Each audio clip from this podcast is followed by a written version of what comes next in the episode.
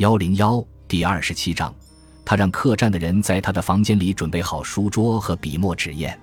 他坐在朝南的窗前，看着暴风雨渐渐平息，这意味着好运。他的房间是客栈里最好的一间，在长长的走廊尽头。沈泰推开窗，雨后的空气清新中带点甜蜜。夏日的炎热已被雨水冲走，屋檐下还有滴水声。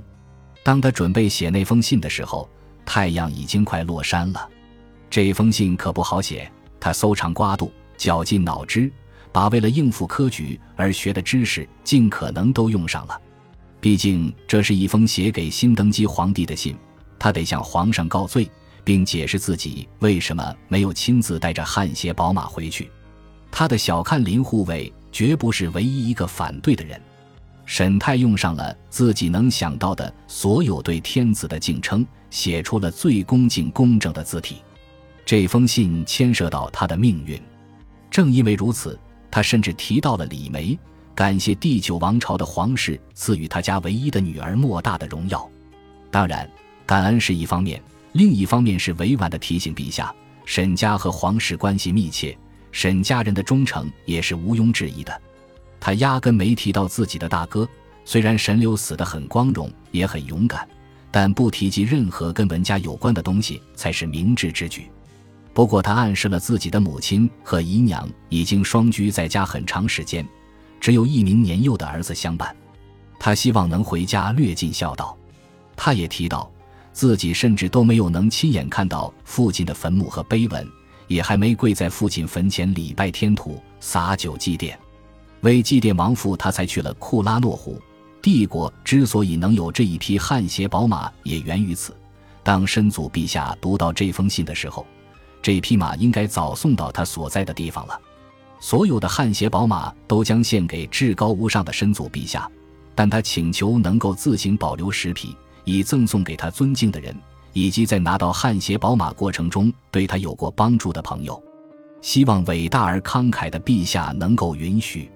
永远效忠于申祖陛下的草民沈泰，已故大将军沈高的儿子，能够以这种方式为奇台帝国贡献自己的绵薄之力，感到非常自豪和荣耀。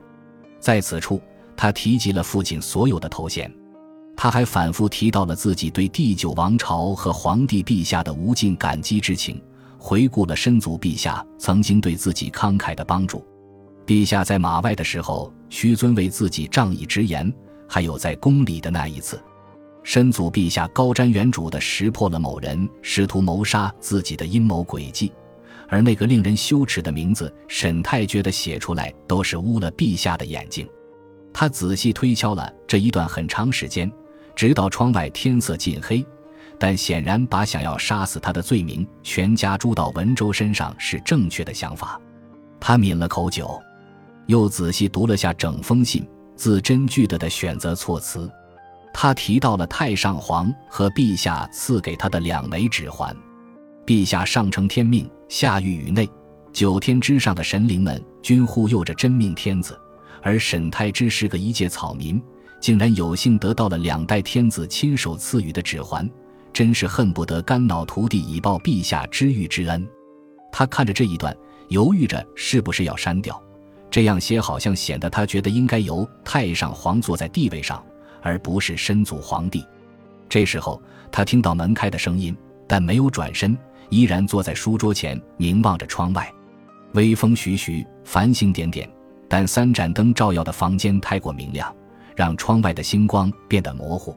如果我是来杀你的，你早就死了。来人说。沈泰放下毛笔。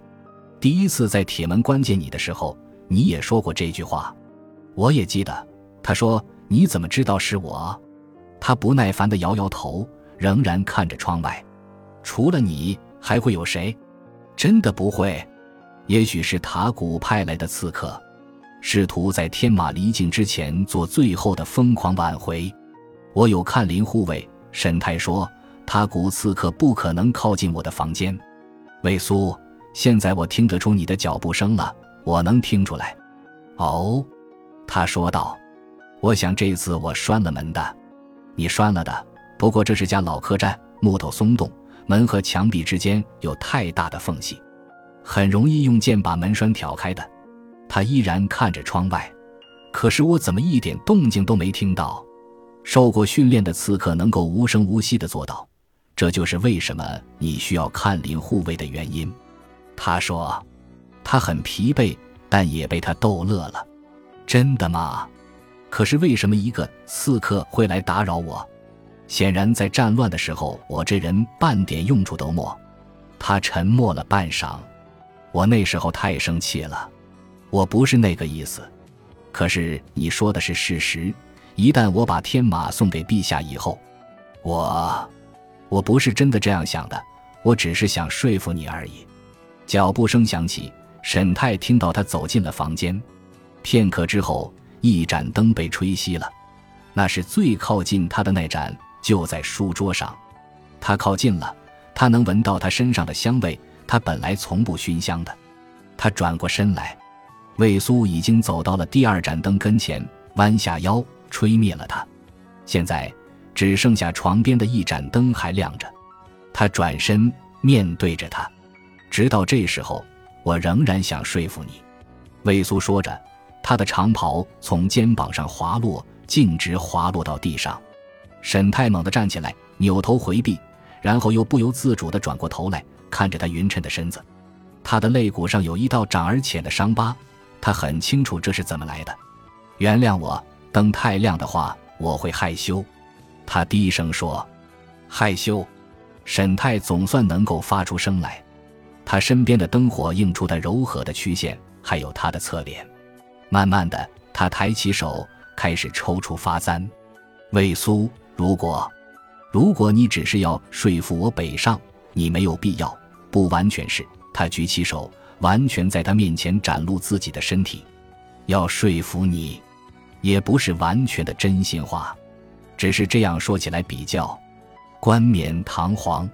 我不像青楼里的女人那么会说话，那里的人都很聪明的，我明白，而且很漂亮。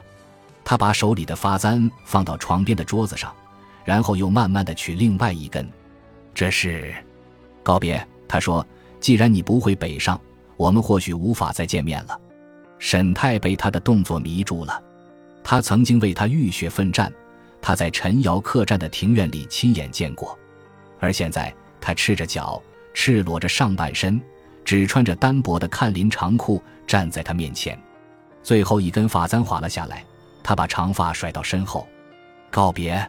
沈泰说：“你被雇佣保护我十年，在那之前你都是我的人。”他试着让口气强硬点。